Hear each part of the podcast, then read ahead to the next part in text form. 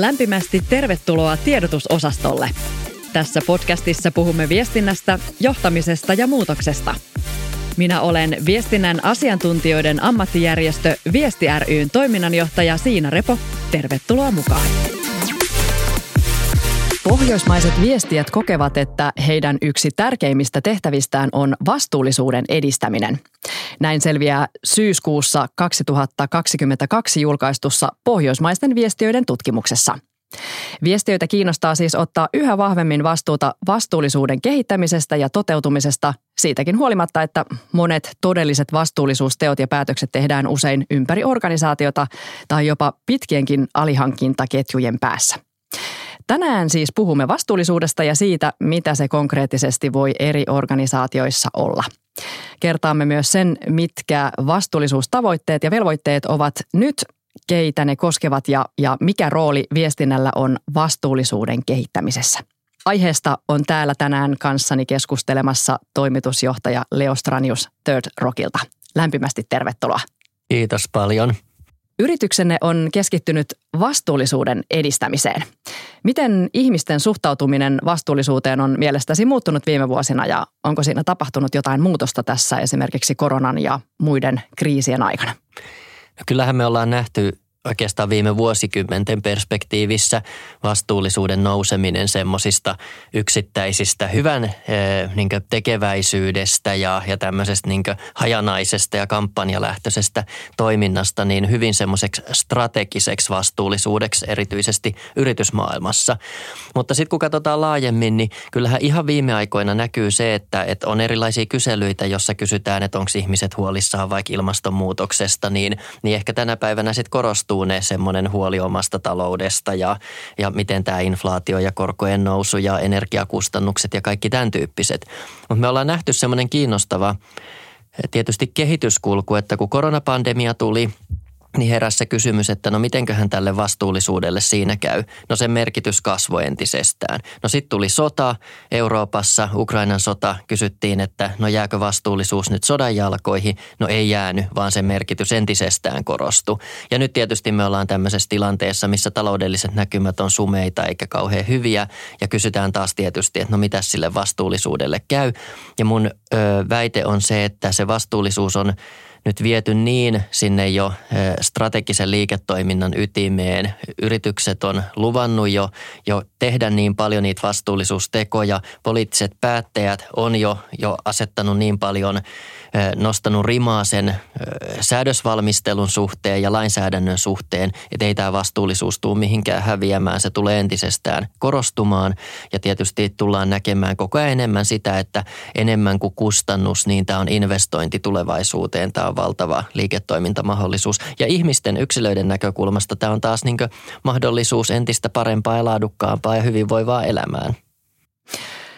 Näetkö mitään polarisoitumista asenteessa vai onko kiinnostuksen nousu näihin vastuullisuusasioihin ollut ihan, ihan tasaista? Että onko joku porukka, joka on edelleen hyvin innostunut ja sitten toiset haraa vastaan viimeiseen asti? No ehkä voi sanoa, että siinä on tapahtunut semmoisia hypähdyksiä, että, että oli aika pitkään sillä tavalla, että, että vastuullisuusteemat ehkä oli enemmän semmoisia tutkijoiden, kansalaisjärjestöjen intohimon kohteita. Sitten ensimmäinen semmoinen voimakas aalto tuli oikeastaan 90-luvulla yrityksissä, missä alettiin ottamaan haltuun vaikka erilaisten ympäristöjärjestelmien, laatujärjestelmien kautta tätä vastuullisuutta. Ja, ja sitten on ollut matkan varrella monia semmoisia heilahduksia, mutta että, että nyt ihan taas viime aikoina on tapahtunut ja voisiko sanoa viime vuosien aikana – ehkä lähtien siitä, kun IPCC julkaisi puolentoista asteen raportit ja on tullut nämä professori Partadas Gupta raportit luonnon monimuotoisuudesta, niin sitten erityisesti yritykset on toiminut tällä hetkellä vetureina siinä vastuullisuustyössä. Ja sitten näkyy heilahtelu paljon enemmän siinä poliittisessa päätöksenteossa ja sitä polarisoitumista, että on kyllä valmiutta asettaa kunnianhimoisia kansainvälisiä tavoitteita, että suojellaan 30 prosenttia maa- ja vesialueista globaalisti ja pysäytetään luontokatoa ja niin edelleen.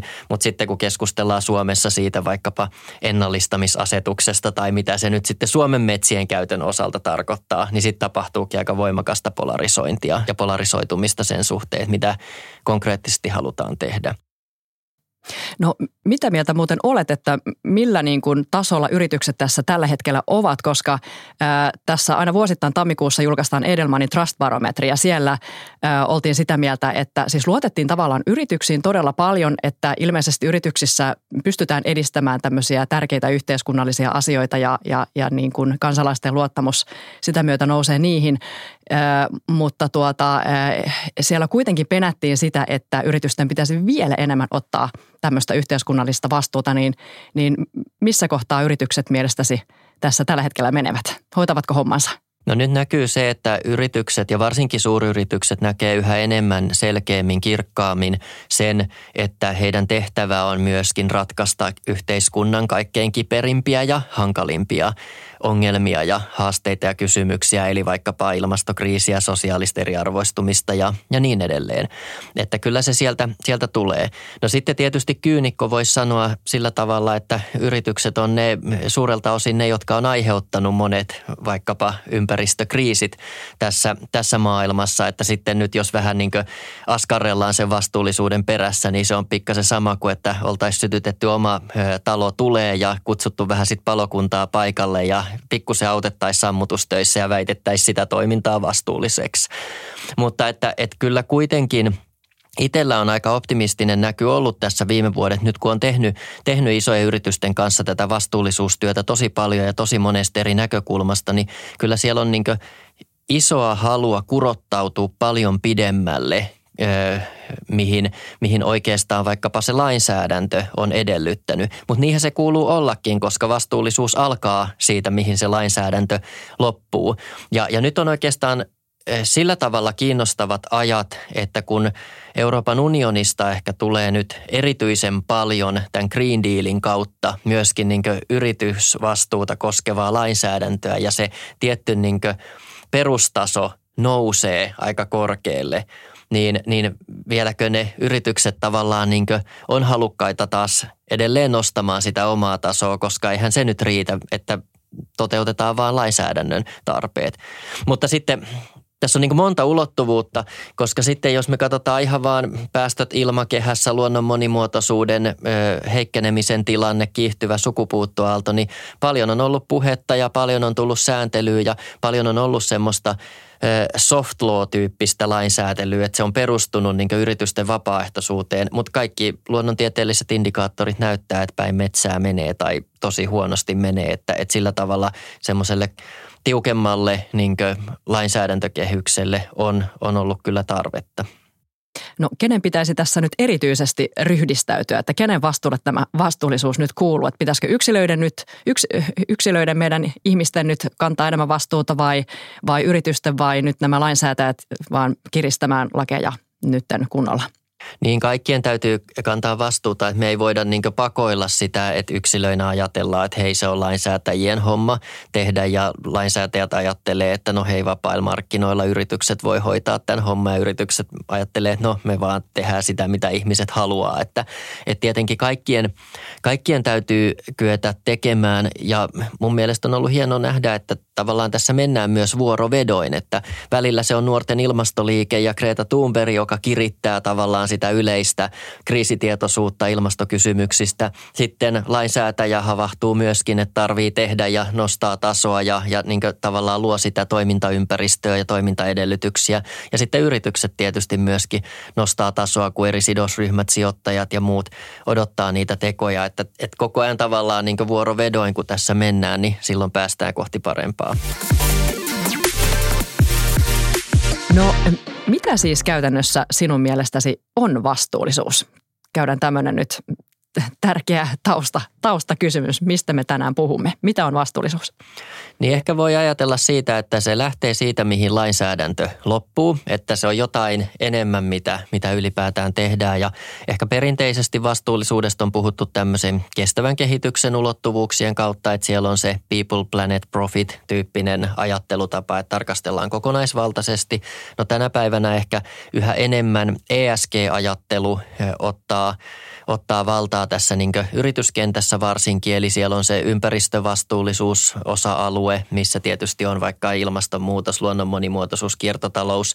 Siellä on se sosiaalisen vastuun osa-alue, jossa on niin työntekijöistä huolta pitäminen, ylipäätään vaikkapa ö, tasa-arvo, ö, moninaisuus, inkluusio, tämän tyyppiset kysymykset nousee vahvasti siellä sosiaalisen vastuun päässä. Ja sitten se G-osa-alue siitä ESGstä on se hyvä hallinto, eli tavallaan miten läpinäkyvästi se talous on hoidettu, miten raportoidaan niistä vastuullisuusteoista. Ja, ja ehkä ne on niitä ajankohtaisia teemoja just tänä päivänä. Mutta haastehan on tässä vastuullisuuden kentässä, että koko ajan niin teemat ö, syvenee, että et mennään koko ajan syvemmälle niihin yksityiskohtiin, tarvii entistä enemmän syvempää asiantuntemusta ja sitten ne laajenee, että tulee uusia teemoja, että just kun saatiin ehkä inkluusiota vähän haltuun, niin, niin sitten tuleekin joku seuraava juttu, vaikka luonnon monimuotoisuus, joka pitäisi taas ottaa haltuun ja, ja se vaatii kyllä aika paljon sitten semmoiselta organisaatiolta, jonka liike liiketoiminta ei suoraan ole kiinni niissä kysymyksissä. No varmasti tämmöinen niin isoin ja tunnetuin vastuullisuuskysymys on tämä, tämä ympäristö, ympäristökysymys ja, ja tuota, ympäristön, ympäristövastuu, niin, niin pieni ajankohtaiskatsaus, missä menemme sen kanssa juuri nyt?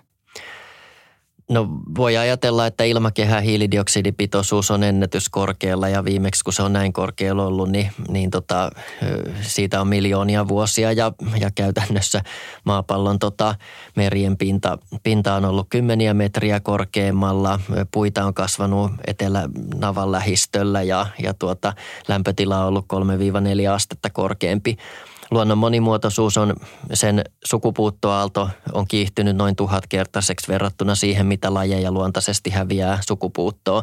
Näiden taustalla on tietysti se, että me kulutetaan luonnonvaroja liikaa, eli ylikulutus. Ja jos ajatellaan, että paljon on puhuttu kiertotaloudesta, niin kuitenkin sitten maailman raaka-ainekierrosta, niin vähän yli 7 prosenttia on kiertotalouden piirissä.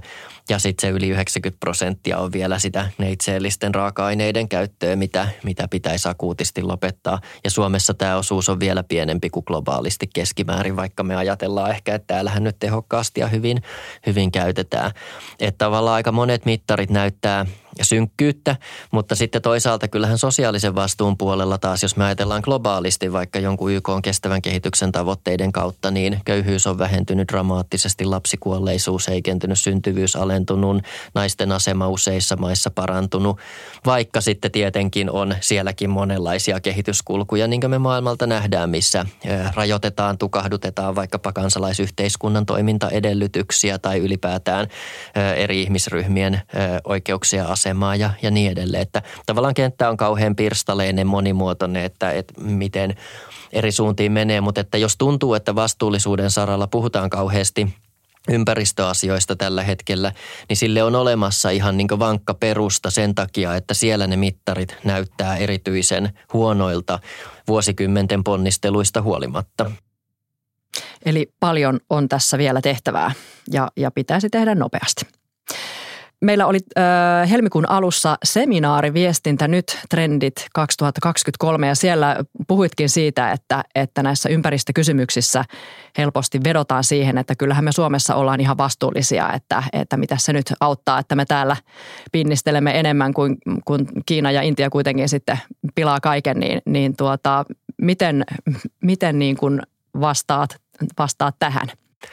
Niin usein kuulee ehkä jopa niin yritysjohtajiltakin vähän semmoisia, niin voisiko niitä sanoa vastuullisuusajattelun harhoiksi, joista yksi on juuri tämmöinen – voisiko sitä kutsua vastuunpakoiluksi vaikkapa sitten, että ajatellaan, että no, no meidän yritys on niin pieni, että ei me nyt voida koko tässä arvoketjussa vaikuttaa ja, ja sanella sitä sitten, mitä tapahtuu. Tai, tai juuri tämä tyypillinen, tyypillinen ajattelu, että hei, mitä väliä Suomen päästöillä on, kun he, kiinalaiset kuitenkin eniten saastuttaa ja, ja huomaamatta sitä, että miten absurdia on verrata jotain 1,4 miljardin asukkaan Kiinaa ja 5,5 miljoonaa asukkaan Suomeen keskenään. Että eihän se tietenkään niin meessä on sama kuin väittäisi, että, että Suomessa ei straniusten tarvii maksaa veroja tai vähentää päästöjä, kun meitä on niin vähän, että, että sehän on ne korhoset ja niemiset ja virtaset, että, että niiden pitää hoitaa tämä homma.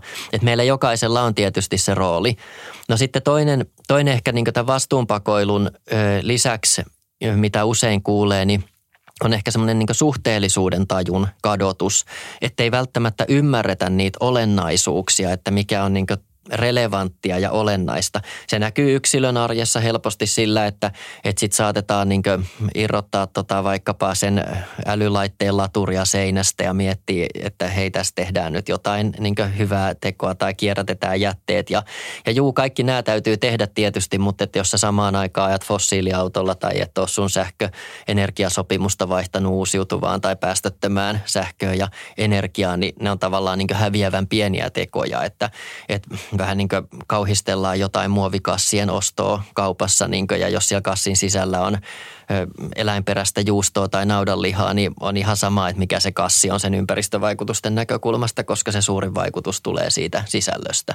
Ja yritysten niin liiketoiminnasta tämä saattaa näkyä sillä tavalla, että, että sitten vaikkapa joku öljyyhtiö saattaa mainostaa, että niiden öljykanisterissa on nyt käytetty 30 prosenttia vähemmän muovia tai, tai muuta vastaavaa, kun ehkä se pakkaus ei ole siinä olennainen, vaan, vaan se sisältö. Tai lihatalo mainostaa sillä, että, että hei nyt niiden tota, leikkelepakkauksessa on käytetty vähemmän, vähemmän muovia, kun jälleen kerran se isoin merkittävin vaikutus tulee tietenkin siitä pakkauksen sisällöstä.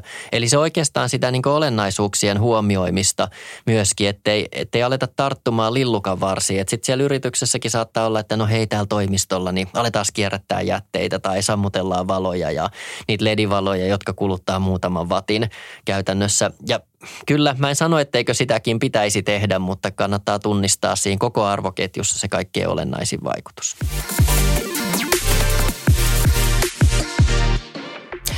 No puhutaan vähän sääntelystä, joka liittyy vastuullisuuteen.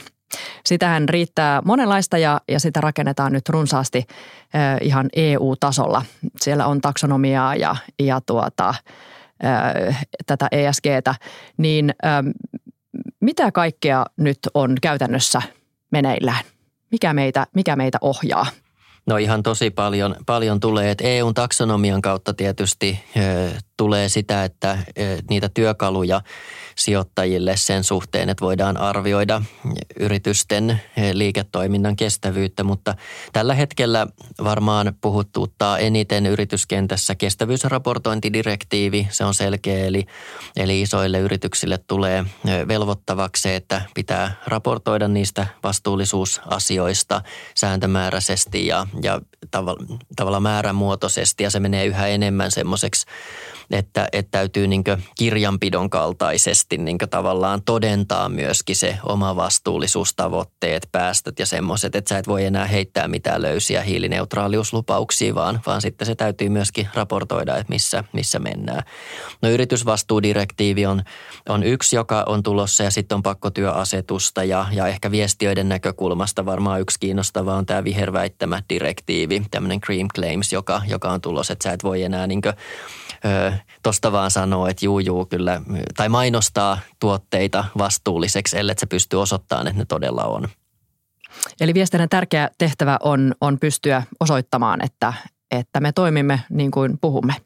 Niin se on mennyt siihen suuntaan juurikin, että, että ei riitä niin se, että, että väitetään, että toimitaan vastuullisesti tai tehdään jotain lupauksia sen suhteen ja sitten viestitään niistä – henkselit paukuttaen, vaan että sun pitää pystyä todentamaan ja verifioimaan ja, ja potentiaalisesti sillä tavalla, että se on joku ulkopuolinen taho myöskin tehnyt. No tämä mainittu taksonomia tarkoittaa siis sitä, että EUn, se on EUn kestävän rahoituksen ö, luokittelujärjestelmä ja, ja sen tota, taksonomian tavoite on siis luoda tämmöinen kriteeristö sille, minkälainen liiketoiminta on kestävää ympäristön kannalta ja se ohjaa rahoittajien toimintaa ja luo sitten isoille pörssiyhtiöille näitä raportointivelvoitteita, niin, niin tämä voisi ajatella, että tämä vaikuttaa sijoittajaviestinnän puolelle. Joo, ilman muuta, muuta tulee vaikuttaa, että sitten siellä, siellä tavallaan täytyy olla niin tehty ne taksonomiamukaisuusarvioinnit ja, ja tavallaan oltava se data läpinäkyvästi sit saatavilla sen suhteen, jotta, jotta sijoittajat pystyy arvioimaan yhdenmukaisesti sitä, että, että mihin ne ehkä haluaa rahansa laittaa. Ja tämä on näkynyt oikeastaan jo, että taksonomia on oikeastaan sen ilmentymää, mikä on näkynyt jo tosi pitkään tuossa sijoittaja- ja rahoittajapuolella, että, että kyllähän sieltä tulee niin kuin, ja on tullut odotuksia ja vaatimuksia pörssiyhtiöiden niin hallituksille ja toimareille ja johtoryhmille, että, että hei, miten se teidän vastuullisuus siellä? Ja se on ollut keskeinen sidosryhmä ja keskeinen ajuri siihen, että yritykset on lähtenyt aika nopealla, nopealla aikataululla vastuullisuutta ottamaan haltuun. Ja nyt toivottavasti taksonomian myötä niin tavallaan pystytään vähän yhdenmukaistamaan sitä, että se ei sinällään vielä – vielä niin muuta välttämättä sit kauheasti, että itse olen huomannut, kun mekin niitä taksonomian mukaisuusarviointeja ollaan Third Rockissa tehty, niin, niin kyllä sitten tietysti aika helposti joku, joku niin toimialan yksittäinen yritys voi, voi niin nykyisten taksonomiakriteerien pohjalta todeta, että juu, kyllä meidän toiminta täyttää kaikki niin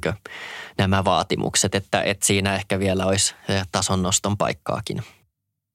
No sitten tämä pakkotyölaki kuuluu ehkä sinne sosiaalisuuden, sosiaalisen vastuullisuuden puolelle, niin, niin, niin missä vaiheessa se menee? Mitä siitä pitäisi tietää? No sitä kannattaa seurata, että, että sitä ei ole vielä, vielä nyt hyväksytty. Että toisin kuin kestävyysraportointidirektiivi, niin se on tavallaan nyt kansallisessa lainsäädännössä. Sitä implementoidaan juuri, että, että se jo joka tapauksessa tulee. Mutta, mutta sitten näitä muita niin kannattaa ehkä seurata erityisesti siellä, siellä EU-tasolla. Ja se helposti me ajatellaan – niin Suomessa tietysti, että no eihän meillä ole pakkotyötä ja mitään lapsityövoimaa ja, ja semmoista käytetään, mutta että, että se tuo kuitenkin niitä odotuksia ja velvoitteita sen suhteen, että miten hyvin sä oikeasti sitten sen koko arvoketjun ja hankintaketjun tunnet.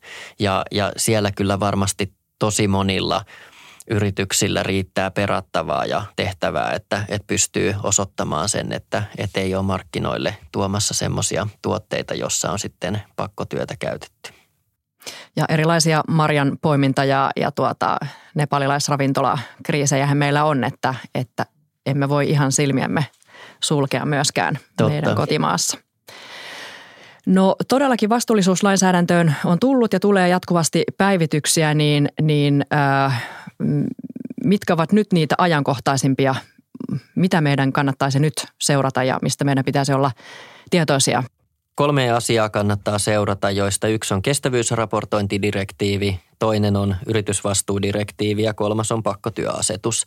Sitten kun ollaan viestiöiden parissa, niin, niin kannattaa viherväittämä direktiivi myöskin pistää mieleen. Ja sitten on hirveän iso, iso paketti, mitä on osana EUn Green Dealia tulossa, mitä on tulossa kansainvälisten YK-neuvotteluiden kautta vaikka luonnon monimuotoisuuteen, ilmastokriisiin tai, tai mitä on sitten, sitten tulossa, tulossa kaikkia yksittäisiä käytännössä akkuasetuksia tai, tai tuota, konfliktimineraaliasetuksia ja tietysti EUn ilmastolakia ja kansallista luonnonsuojelulakia ja niin edelleen.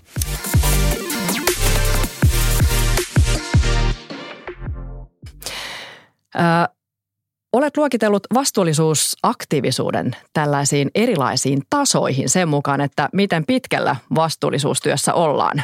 Niin minkälaisia erilaisia tasoja näet tässä vastuullisuudessa ja sen edistämisessä?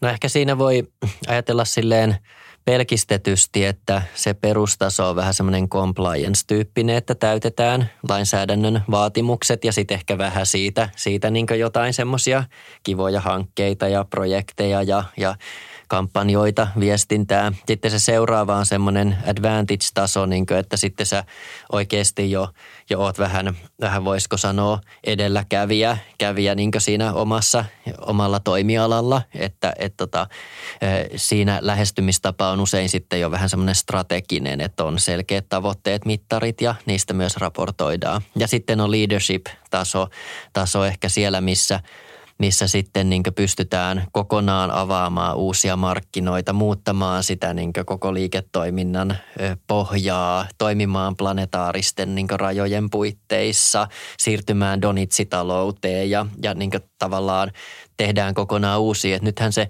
haaste on usein, että, että jos lähdetään siitä, että, että joo, tuodaan vastuullisuus siihen liiketoimintastrategiaan, mutta jatketaan kuitenkin niin sen saman tekemistä, joka aiheuttaa vaikkapa luonnonvarojen ylikulutusta tai luontokatoa, ilmastokriisiä, niin, niin eihän se, se voi jatkuu kauhean pitkään.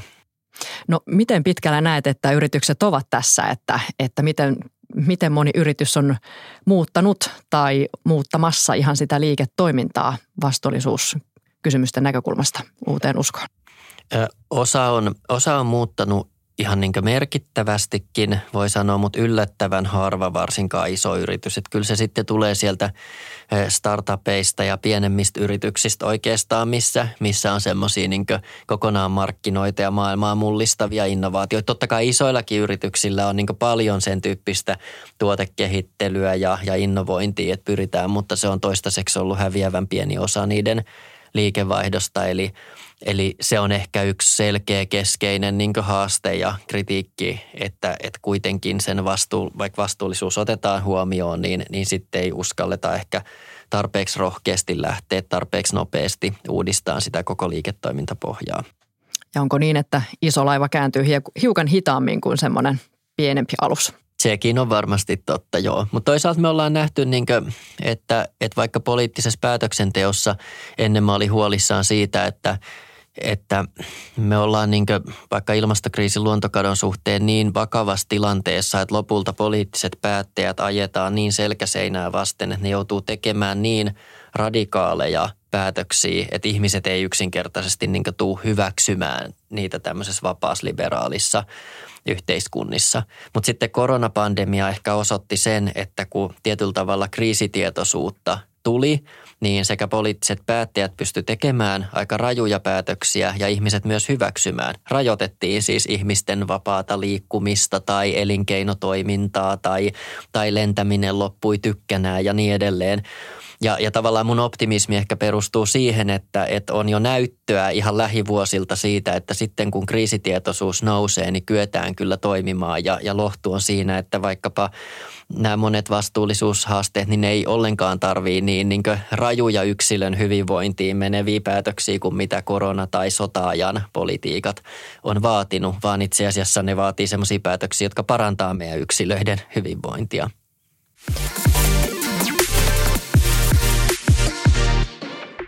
Viestinnän ammattilaiset kokevat nämä vastuullisuuskysymykset selvästi omalle tehtäväkentälleen. Ihan siitäkin huolimatta, että varmaan näitä töitä riittäisi muutenkin, mutta mutta viestijät todellakin kokevat tämän tärkeäksi näiden asioiden edistämisen, niin mikä on sinun mielestäsi erityisesti viestinnän rooli vastuullisuuden edistämisessä? Paljonko me viestit voimme asian eteen lopulta tehdä? No ihan tosi paljon tietenkin, koska sitten, sitten tavallaan jos ajatellaan sitä semmoista vastuullisuudesta suoriutumista, niin jos ei kukaan siitä tiedä, niin eihän se sitten tavallaan muutu todeksi ja inspiroi ja haasta muita myöskin tekemään. Että harmillisesti toki usein ö, yrityksissä saatetaan lähteä siitä, että että, että hei, että, että no niin, vie, aletaan viestiin tästä vastuullisuudesta, kun se on nyt trendikästä ja, ja siitä täytyy viestiä miettimättä, että ensin täytyy tietysti tehdä jotain tekoja, että, että jos tavallaan – altistuu sille, että, että se oma vastuullisuuden suorituskyky on heikko tai siellä ei ole sitä tekoja ja vaan viestii, niin sitten se on viherpesua. Ja sitten toisaalta, jos tekee kauheasti ja tekee hienoja asioita, mutta ei kerro siitä kenellekään eikä osaa viestiä siitä, niin sitten se on niiden liiketoimintamahdollisuuksien niin hylkäämistä ja unohtamista, mitä, mitä niihin liittyy. Eli tässä suhteessa viestiöillä on tosi tärkeä portinvartijan rooli, että ne osaa myös kriittisesti katsoa sitä, että johdolla saattaa olla halua, että hei nyt menkää kertomaan siitä, että miten vastuullisesti me toimitaan. Viestiöiden täytyy nähdä se, se tavallaan, että mikä on viherpesua ja mikä on oikeat vastuullisuutta. Mitä erityisen hyvää siinä on mielestäsi, että, että, että erityisesti viestijät ovat tästä aiheesta kiinnostuneita? No tietysti se, että sillä tavalla saadaan luotuu sitä niin tilannekuvaa ja ymmärrystä ja inspiraatiota sille, että mitä kaikkea hienoja asioita, asioita voi ylipäätään tehdä ja miten tämä vastuullisuus on mieletön liiketoimintamahdollisuus, miten tämä vastuullisuus parantaa meidän elämänlaatua, kasvattaa hyvinvointia ja onnellisuutta, eikä ole semmoista voisiko sanoa kurjistamista tai kieltoja ja rajoituksia tai sitä, että kaivetaan maakuoppa ja hypätään sinne ja ripotellaan tuhkaa päällemme, vaan, vaan että on niin iloinen, hyvä, hauska ja, ja niin erittäin kannattava, tehokas asia, niin, niin siinähän se viestiöiden niin upea mahdollisuus on. Mutta sitten niin on paljon semmoista strategisempaakin niin vie, viestintää ja, ja mitä tapahtuu sitten, mitä ne viestijät voi siellä organisaation, varsinkin isomman organisaation sisällä tehdä tietysti, että, että kirittää sitä yrityksen vastuullisuustyötä ja tekee sitä semmoista portinvartija, vartija hommaa ja, ja haastaa ja sparraa myöskin sisäisesti. No minkä tyylinen tai minkälainen niin äänensävy siinä vastuullisuusviestinnässä pitäisi olla? Tietenkin on, on niin kuin helppo kertoa hienoista asioista ja, ja meillä tehdään tällaista hienoa ja, ja, ja kehitämme tätä ja tätä ja näin, mutta niin kuin, minkälainen äänensävy toimii? Pitääkö olla välillä sitä niitä niin kau, tavallaan kauhukuvia ja vähän sellaista pelottelua ja, ja niin kuin, eli näiden tosiasioiden kertomista niin kuin vakavalla äänensävyllä, että et missä tavallaan menee se, minkälaisella tyylillä – kannattaa viestiä erilaisista vastuullisuusasioista? Joo, ehkä perinteisesti ajatellaan just, että hei, että pitää luoda semmoista positiivista ja toivoa ja, ja tämmöistä niin rakentavaa ja, ja muuta. Ja sille on tietysti olemassa ihan niin vankkakin perusta, että ihmiset haluaa, haluaa niin kuulla semmoisia uutisia. Yritys haluaa yleensä välittää niin sen tyyppistä. Mutta ehkä kuitenkin tässä vastuullisuudessa uskottavinta viestintää on semmoinen, kun pystyy kertomaan omasta haavoittuneisuudesta, omista ongelmista, rajoitteista sen suhteen, että, että silloin, jos se yrityksen vastuullisuustyö on niin vankalla pohjalla, että, että pystytään tuomaan esille myöskin rohkeasti niin kuin, itse, ettei muiden tarvitse kaivella niitä epäkohtia ja keskeneräisyyksiä ja mitä kaikkea haasteita siinä on, niin silloin ollaan ihan tosi, tosi vahvoilla. Ja sitä ihmiset haluaa myöskin intuitiivisesti kuulla, koska me tiedetään kaikki, että kukaan ei ole täydellinen ja meillä kaikilla on tehtävää ja se vastuullisuusmatka on aina ylipäätään kesken. Mutta ehkä semmoisia on niin monia, monia tavallaan ulottuvuuksia, että miten sitten viestii suurelle yleisölle tai sijoittajille tai omille työntekijöille aina, mikä, mikä vaikuttaa mihinkin. Että, että ehkä semmoinen tavallaan kauhukuvat voi niin luoda ahdistusta ja ahdistus pakottaa usein myöskin toimimaan, että, että se voi olla ihan järkevä. Toisin kuin vaikkapa sitten häpeä kannustaa siihen, että piilotellaan ja, ja peitellään. Että, että tavallaan se ahdistus voi olla niin voimakas käyttövoimakin siinä, siinä viestinnässä, mutta että et ei niin sortuisi jotenkin ainakaan siihen, että loisi jotain semmoista katteetonta niin toivoa ja optimismia, koska me ei tarvita niinkään sitä toivoa, vaan me tarvitaan konkreettista tekemistä. Ja sitten kun me ryhdytään tuumasta toimeen ja tehdään, niin se toivo seuraa kyllä tavallaan tavallaan perässä siellä. Että, että silloin sen niin viestinnän näkökulmastakin ja mitä se usein onkin, niin, niin se on sitten just sitä konkreettisista teoista kertomista. Voisi ajatella siis, että tämmöinen avoimuus, rehellisyys toimii ja se lisää sitä luottamusta, että pitää todeta rehellisesti ongelma, mutta tarjota siihen ainakin omalta osaltaan ratkaisuja ja, ja sitä osoittaa, että me yritämme tehdä parhaamme – Kyllä, aika perinteiset tavallaan arvot tässä vastuullisuusviestinnässäkin todennäköisesti toimii. Kyllä. No, koska vastuullisuus kuitenkin on oikeastaan aika hähmäinen asia, niin, niin yritetään vähän konkretisoida tätä muutaman esimerkkiorganisaation kautta. Äh, mulla olisi muutama, muutama yritys, miten erilaisissa yrityksissä tai organisaatioissa voisi edistää vastuullisuutta. Leo Stranius, miten edistäisit vastuullisuutta öljyyhtiössä? No sillä tavalla, että kiireen vilkkaa luopuisi siitä niin öljybisneksestä ja vaihtaisi sitä koko liiketoiminta-alaa esimerkiksi sitten uusiutuviin energialähteisiin, että siellä se on ihan tosi – tosi selkeä, että, että sä et voi enää mennä semmoisella, että no hei me vähän myöskin tässä investoidaan uusiutuviin tai me entistä tehokkaammin ja paremmin näitä meidän hankintaketjuissa huomioidaan. Erilaiset vastuullisuus, vaikka sosiaalisen vastuun ja kaivostoiminnan vastuut tai, tai muut, vaan siellä se niin ihan selkeä haaste ja kysymys on, että, että sille liiketoimintamallille niin tulee – loppu ja miten nopeasti sä vaan pystyt sen kääntämään toisenlaiseksi. Se on niin vastuullista. Eli radikaali liiketoiminnan suunnanmuutos. Miten edistäisit vastuullisuutta digipalveluita tarjoavassa yhtiössä tai vaikkapa somemarkkinointiyrityksessä tai peliyhtiössä? Niin jos ajatellaan vaikka peliyhtiötä, niin siellähän korostuu tosi selvästi semmoinen sosiaalisen vastuulottuvuudet, että minkälaisia pelejä tehdään, miten ne koukuttaa lapsia niin siihen digiriippuvuuteen ja, ja, ja ja aikuisia ihan yhtä lailla. Tietysti myöskin, että, että sitä kautta se tulee, tai sitten se voi tulla sitä kautta, niin jos mietitään ylipäätään teknologiayhtiöitä, että, että miten niin palvelinten energian kulutus ja, ja, ja siellä sitten, mutta että, että se on aina niin niiden olennaisuuksia just määrittelyy sen – sen liiketoiminnan kannalta, sitten jos on taas vaikka valmistamassa jotain älylaitteita tai tietokoneita tai muita, niin sittenhän sieltä tulee niitä konfliktimineraaleja ja hankintaketjuja ja kaivostoimintaa, mikä kannattaa, kannattaa niin huomata yhtä lailla.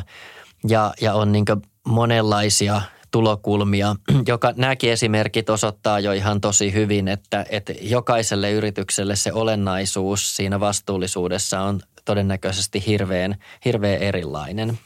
Kyllä. No sitten kurkataan vielä ammattijärjestöön, eli miten edistäisit vastuullisuutta ammattijärjestössä? Haha, sepäs on hyvä. Esimerkiksi silloinhan siellä voi korostua vaikka se, että miten jäseniä pystytään motivoimaan, kannustamaan toimintaan. Viestintä tulee tosi niin ratkaisevaan rooliin, rooliin siinä. Sitten tietysti jos sillä ammattitoiminnalla on, voi miettiä tämmöisiä oman toiminnan ehkä vaikutuksia, että, että onko siellä sitten paljon jotain toimistokiinteistöjä, energiankulutusta tai matkustamista tai, tai muuta, että tullaan siihen, koska siinä toiminnassa todennäköisesti on aika tavallaan kuitenkin pienet ne, ne suorat vaikutukset, niin sitten sieltä voi jo jo niin mennä tämmöiseen aika yksityiskohtaisempiin, mutta ehkä siinä on se avain mun mielestä, että miten sä pystyt siinä koko jäsenistössä edistämään sitä vastuullisuutta, niin silloin se on, kohdistuu jotenkin olennaiseen. Että, ja ja sitten varmaan niin tietysti voi miettiä, että miten jossain palkkaneuvotteluissa vaikkapa niin kuin, e, tuo sinne rinnalle semmoisia esimerkiksi sosiaalisen vastuun kysymyksiä, että miten huomioidaan, niin kuin, että se ei ole ainoastaan sitä montako prosenttia tai euroa korotuksia neuvotellaan, vaan miten pystytään neuvottelemaan vaikkapa e, alalle jotain tiettyjä niin vastu, työhyvinvointia vahvistavia käytäntöjä tai hyvää hallintoa edistäviä läpinäkyviä raportointimalleja ja sen tyyppisiä hyviä terveisiä vaikka meidän kattojärjestölle ja, ja tuota, työmarkkinakentälle. Ja aika monet näistä sopii myös järjestökentälle ylipäätään, eli jäsenistössä pyritään, pyritään herättämään tätä vastuullisuuden edistämistä. No sitten vielä viimeinen esimerkki, miten edistäisit vastuullisuutta, jos, jos olisit parturikampaaja – Haha, hyvä. No siinä voi oikeastaan ajatella sen, että, että siinä todennäköisesti olennaisimmat vaikutukset tulee siitä niin liiketilasta – ja sitten siellä ehkä kemikaalien käytöstä, mitä, mitä siellä mahdollisesti käytetään. Niiden käytön tietysti vähentäminen kautta sitten semmoisten hankintojen tekeminen, jotka on mahdollisimman vähän ympäristöä, vesistöä kuormittavia tai, tai ei ole eläinkokeilla testattuja tai, tai muuta vastaavaa. Mutta ehkä siinäkin se lähtee sitten helposti siitä, että, että voi laajentaa sitä, että miten asiakkaat vaikkapa pääsee sinne paikalle, että onko se hyvien liik- niin liikenneyhteyksien päässä ja, ja sitten, sitten toisaalta sen ihan kiinteistön lämmitys, sähkönkulutus, valaistus, tämän tyyppiset elementit nousee todennäköisesti olennaisiksi vastuullisuuskysymyksiksi, jos on parturikampaaja. Erittäin hyviä konkreettisia esimerkkejä. Kiitos. Näistä saa varmasti todella hyviä vinkkejä jokainen omaan työhönsä eri kentillä tässä on nyt vielä todellakin paljon tehtävää vastuullisuuskentällä, mutta mitä luulet, että tuleeko jossain vaiheessa sellainen aika, että, että vastuullisuudesta tulee jotenkin niin itsestään selvää, että siitä ei tarvitse enää ohjeistaa tai, tai sitä ei tarvitse niin erikseen mainita, että niin kuin esimerkiksi vaikka joskus junissa luki, että ei saa sylkeä lattioille ja nyt ei enää tarvita sellaista kylttiä, koska ihmisille ei tule mieleenkään sylkeä lattialle, niin, niin tota, tuleeko tästä niin itsestään selvä? Ehkä siihen menee toki vielä aikaa, mutta vai näetkö, että siitä tulee enemmän tämmöinen niin kuin kiinteä osa organisaatioiden tällaista perinteistä tilinpäätöstä ja raportointia? Niin siitä tulee vääjäämättä nyt kiinteä osa organisaatioiden raportointia, tilinpäätöstä, tämmöistä tavallaan niin kuin miten, miten ehkä sitä niin kuin talouttakin on yrityksissä hoidettu, että, että se menee siihen. Ja silloin voi olla niin tavallaan ehkä semmoinen ajatus, että no siitä ei tarvitse erikseen puhua, kun se hoituu niin automaattisesti sitä kautta. Mutta sitten se ehkä haaste on ollut toistaiseksi tässä vastuullisuuden kentässä se, että, että aihealueet tosiaan laajenee ja ne syvenee ja tulee uusia teemoja, uusia ilmiöitä ja ne muuttaa sitä liiketoiminta ympäristöä dramaattisesti. Jos ajatellaan vaikkapa, että, että se ei ole edes niin kauhean heikko signaali enää, enää tänä päivänä, mutta että fossiilimainonta tullaan kieltämään, niin, niin ei tavallaan ole niin semmoisia mekanismeja välttämättä yrityksen tai organisaation, organisaation siinä niin liiketoiminnan ytimessä, että miten tämä hallitaan tai sitten miten viestiät siihen niin suoraan reagoi, vaan se täytyy ottaa sitten haltuun, haltuun niin erillisenä kysymyksenä ja, ja on todennäköistä, että vielä hyvin pitkään tässä vastuullisuuden kentässä sekä tulee niin tiettyjä koko ajan uudenlaisia sidosryhmätarpeita, uusia ilmiöitä, trendejä, uutta lainsäädäntöä niin paljon. Tämä on niin vielä kuitenkin kehittyvässä oleva, että ei, ei kauheasti päästä ehkä semmoiseen, että olisi – vaan jotain perustekemistä, joka automaattisesti tulisi selkäytimestä. Tässä on meillä paljon, paljon hommaa ja, ja paljon seurattavaa siis jatkossakin, joten pidetään itsemme kartalla ja, ja ryhdytään toimiin. Kiitos paljon vierailustasi, Leo Stranius. Tämä oli mukava keskustelu. Kiitos. Kiitos paljon sinulle. Tämä oli tiedotusosasto. Toivottavasti viihdyit seurassamme. Kuuntele muita jaksojamme Spotifyssa tai osoitteessa viesti.fi kautta tiedotusosasto. Kaikki viestivät, harva on ammattilainen.